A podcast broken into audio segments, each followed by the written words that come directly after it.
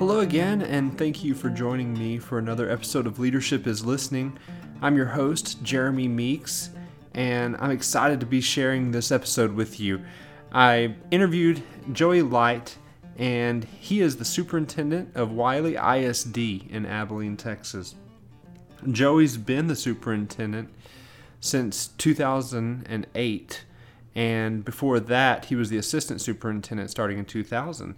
Um, I think he, before that he was a coach and a teacher, and so he's been involved in education for a long time. And I'm excited to share this story with you. We sat down for probably an hour and visited about things that are going on in the world today. We visited about the the presidential race um, and the confusion that a lot of people are having there. We we visited about uh, the racial tensions that are going on in the world today and um, some of the very controversial things that have happened recently. And I can tell you that Joey Light is a man who cares about people. He has a big heart and he loves kids and he loves watching those kids grow into leaders and believes wholeheartedly that they're the leaders of tomorrow and that he is making a difference in this world today and that's what great leaders do and so I'm excited to share this with you. I'm excited to share his heart with you, his story with you, and he has some excellent tips that we can all learn uh, from him. And so, without further ado, I give you Joey Light, Superintendent of Wylie ISD. Let's get into the conversation now. Tell me who is your favorite leader and why. I'm going to tell you, I've, I thought about this, and I, am going to say Winston Churchill, and it's not just because of what he did during World War II, even though I think what he did was lead when the time was uh, the most uh, imminent, uh, with imminent danger that that uh, Britain had at the time. But it's also his his uh, the history that he had. He was a long term uh, fighter for Britain uh, in World War One and World War Two, and he he just uh, to me he brought his A game every day, and he just was uh, he persevered through some really tough times, and and I really appreciate what he did in that regard. He led by example as well, so I I really uh, I think Winston Churchill would be my favorite leader. Tell us who in your life had the most impact on you. Well, I've had a lot of great influences, but I'm going to say my dad, uh, mainly because uh, he was a lot the same way. He uh, he was a carpenter, and uh, we had seven kids in the family, and uh, it wasn't always easy. But Daddy was always about being there on time, being where he was supposed to be, taking care of business. He was a hard, hard worker. I had a chance to work with him. Uh, I was in my teens and he was in his 50s, and uh, that man could work circles around me. And, and I just appreciated everything he did for, for our family. And uh, he showed me what work ethic was all about. What three words describe great leaders and why? Well, I'm, I'm going to say relationship is number one. Uh, for me. Uh, and that's just because I believe until you uh, build a relationship, it's hard to bring somebody in any direction um, and to have an impact on somebody. Uh, Cecil Davis used to always tell us that uh, people don't care how much you know until they know how much you care, and I really, really believe that. Uh, that so relationship would be number one. Uh, also, I believe uh, grit. Uh, some somehow uh, when we when we get knocked down, we've got to find a way to get back up. We're always going to have difficult times. so it's it's not whether or not you're going to get knocked down, but it's if you if you stand back up and and I believe grit is is the the second one. And then the third would be uh, perseverance. So, so no matter what's happening, uh, you continue uh, to fight, to fight the battle. Take us back and tell our listeners when you were first asked to lead and how you felt. Well, I guess it would have been in uh, high school. I had a couple opportunities. I was, uh, you know, picked a captain of some athletic teams, and also had a chance to be uh, the president of the student council. And of course, at the time, it was uh, very uh, number one. It was flattering that that uh, my friends would give me that opportunity but uh, it, it, does come with a feeling of great responsibility and that you've got to realize that there's a lot of uh, things that you've got to do uh, because of that leadership role and and uh, so I think I think leadership is a is a I'm, I'm sorry. Well, le- I think leadership is something that as we as we move throughout our lives, we're going to have a lot of opportunities to lead, and I think we've got to embrace those opportunities. So you never know when they're going to pop up. You never know. It could be sitting on a playground when you're a child, or it could be, you know, it could be a church. It could be when you're in a store. You know, one of the things. One of the things I, I listen to radio, talk radio a lot, and one of the things that impressed me recently was someone was convicted of, of uh, uh, whenever they walked into a restroom, if it was a mess in that restroom, simply picking up the mess. And that's not easy in a right. public restroom. but I think that is a, a great uh, opportunity to lead by example uh, when things are difficult. And, and so you never know where it's going to be. Tell us about a time when you failed as a leader.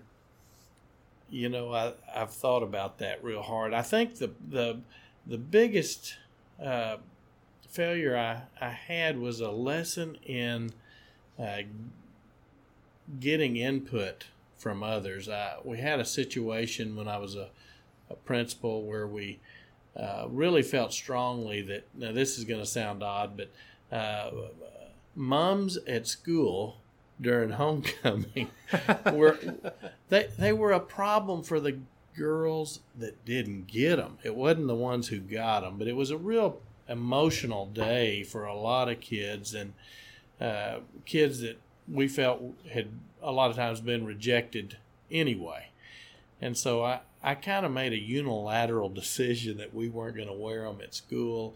And the backlash because of that, and I'm, I'm not saying that it wasn't uh, necessarily the wrong decision, but it failed because I didn't uh, get feedback from others and I didn't try to gain support for that position and uh, have a lot of buy-in. I just it was it was something I did on my own and and uh, so I learned the value of of uh, trying to gain input from others and buy-in from others.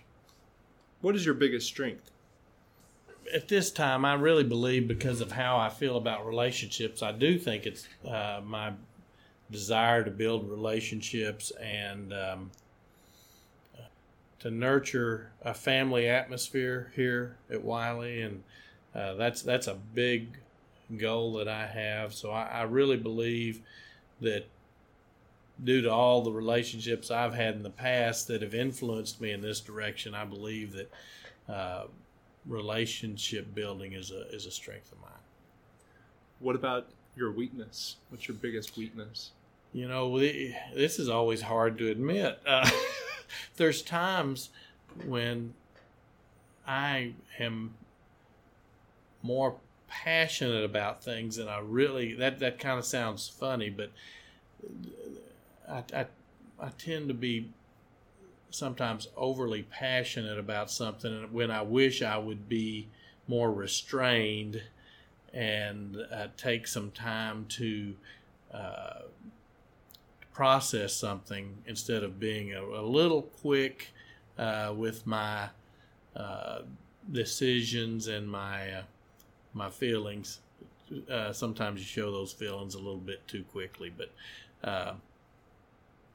I would I would say that that's something that I work on all the time is is watching my tongue. Uh, don't say anything that uh, can be used against you. And, and once you say something, you can't get it back. So, what's the difference between a leader and a manager?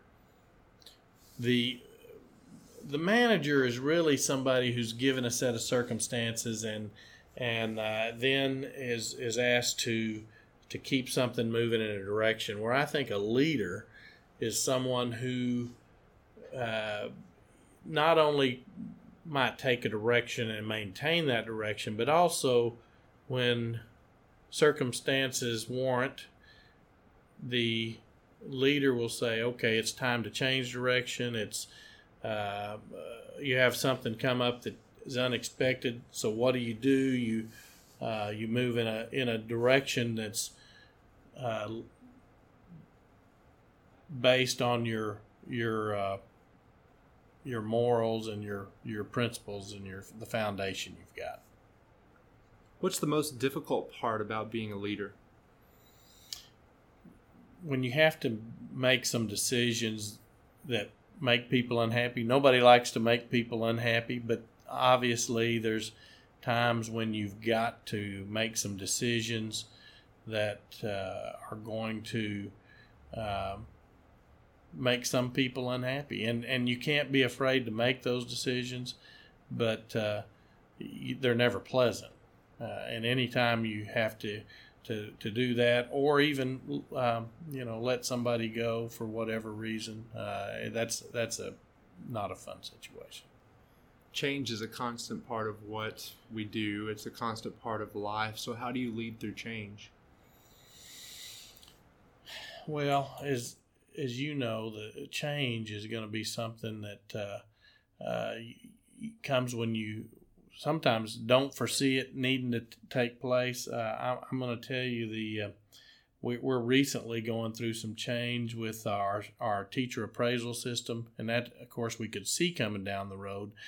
But a lot of uh, difficult changes are those that uh, it depends how you embrace those changes as to how you work through those. And so we're going to try to really look at the positive uh, side of, of the new teacher appraisal system and try to make it something that's uh, that's a win-win for the uh, students and the staff both. So uh, I think you've got when you have a change that takes place, I think you try to look at the the positives of that change and try to embrace that. What was the one thing that held you back in your leadership journey? When when I started in education, uh, I was coaching. Uh, of course, even uh, you know, coaching in its own way has a lot of leadership uh, uh, aspects. Even when you're a first year coach, you're leading maybe junior high kids or uh, JV kids. So you you've got a lot of leadership aspects there, but because I enjoyed what I was doing, it was hard to take that next step. I, I really I didn't want to change. I didn't want to to uh, do anything differently than I was because I loved what I was doing. And what I found was that uh, the opportunity to lead from a campus leadership position as a principal and then an assistant superintendent and superintendent, they all had uh, greater opportunities to lead and impact people in a positive way. So, uh, overcoming that um, desire to stay where I was at the time, my comfort zone. I didn't I didn't want to leave that comfort zone. So uh, I think that was uh, that was uh, difficult to overcome. What is the best advice you've ever received? The best advice I think would be, uh, as far as education in particular, is that uh, we always need to keep in mind that what we're we're doing is is about kids, and we need to do what's best for kids. And sometimes I think it's easy to get uh, locked up in a in a concept of you know we got to we've got to remain fiscally sound, or we've got to uh, make sure uh, we've got the people in the right position, but it's always it always goes down to uh, what's best for for the students, and so um, is if we keep that focus, we're, we're going to make mistakes, but if we keep that focus, at least what motivates us will be right. So we we always need to keep them as our focus. So would you say, obviously, as the superintendent of the school? Your main focus is the kids. You bet. And so, so whether, uh, whether you're a pl- whether you're a, a plumber, whether you're a coach, whether you're a uh, you know, no matter what your your job is in life, whatever your main goal is, or whatever your main focus should be, that should you should pour all your energy into that. I, I, I agree with that. I could have said it better, Jeremy. uh, you know, they're our future. And took me a long time to realize that I, I can remember uh, many, many situations where uh, some former students uh, have just done such great things, and it's so, so humbling to see uh, what what they have done. I, you always have to remember that that uh, that group of students has the potential to be uh, the leaders of tomorrow. So it, it's it's important to our future. What is a personal habit that contributes to your success as a leader? I'm going to say uh, the, the, daily prayer life. Uh, if if you don't have uh, that foundation of faith and and uh, a relationship with God, I think uh, it makes life pretty tough. I don't I don't understand how people uh, can do without it personally, and it uh, if if you don't have that time with the Lord, I think uh, you're set up for some some tough times. So, I know you're a busy guy. You've got a lot going on. Uh, tell me about something that you're fired up about. What's what, what do you want people to know about that you're passionate about right now? Because of the kids, mm-hmm. we we have uh, been excited for about a year and a half now about the possibility of uh, a uh, performing arts center oh. for our students. Uh, that's we are getting close to releasing the plans on that project, and so it won't be long till we're breaking ground. Wylie's been around since 1902, and we've never really had the opportunity to have a uh, performing arts center, a auditorium of sorts to showcase kids that have talents in areas that uh, that have just been underserved for us. And so I'm excited about having a first class facility for those kids. We've got a lot of first class facilities, but this has not been uh, an area that we've been able to address, and now we're going to be able to do it. So I'm really pumped up about it. That's very exciting. You bet, it's great. As a as a, a person who loves the arts and in particular loves theater, my wife's the chair of the theater department at ACU. Right, and so. Uh, it's always exciting to hear about a project like that. Wow, you, you know, it's it's just kind of crazy to think that we are uh, where we are today is, a school district, and we've never had a performing arts center. So that's just going to put a cherry on top of the sundae. uh, recommend one book for our listeners. One book that really got me excited was Outliers by Malcolm Gladwell. I really, and and the the thing that I liked about it was that it highlighted the amount of work that goes into somebody somebody's uh, background before they see success. I, I, really am a firm believer that you got to pay your dues, and it takes a lot of time. I'll tell you one other quick book uh, is Growth Mindset by Carol Dweck. That is a uh, fantastic book for educators and parents because it highlights the um, the need to build up resilience in kids through through uh, number one learning how how you learn it uh, uh, it, it it also is not uh, something that happens without some failure. Uh, and you've got to be able to work through failure, through difficulties. Nothing ever comes easily uh, in education. And if you're always looking to take the easy way out, that you're never really going to grow to your full potential. So uh, I think those two books have been a big impact on my life. So, two more questions. The first uh, is how can people can connect with you?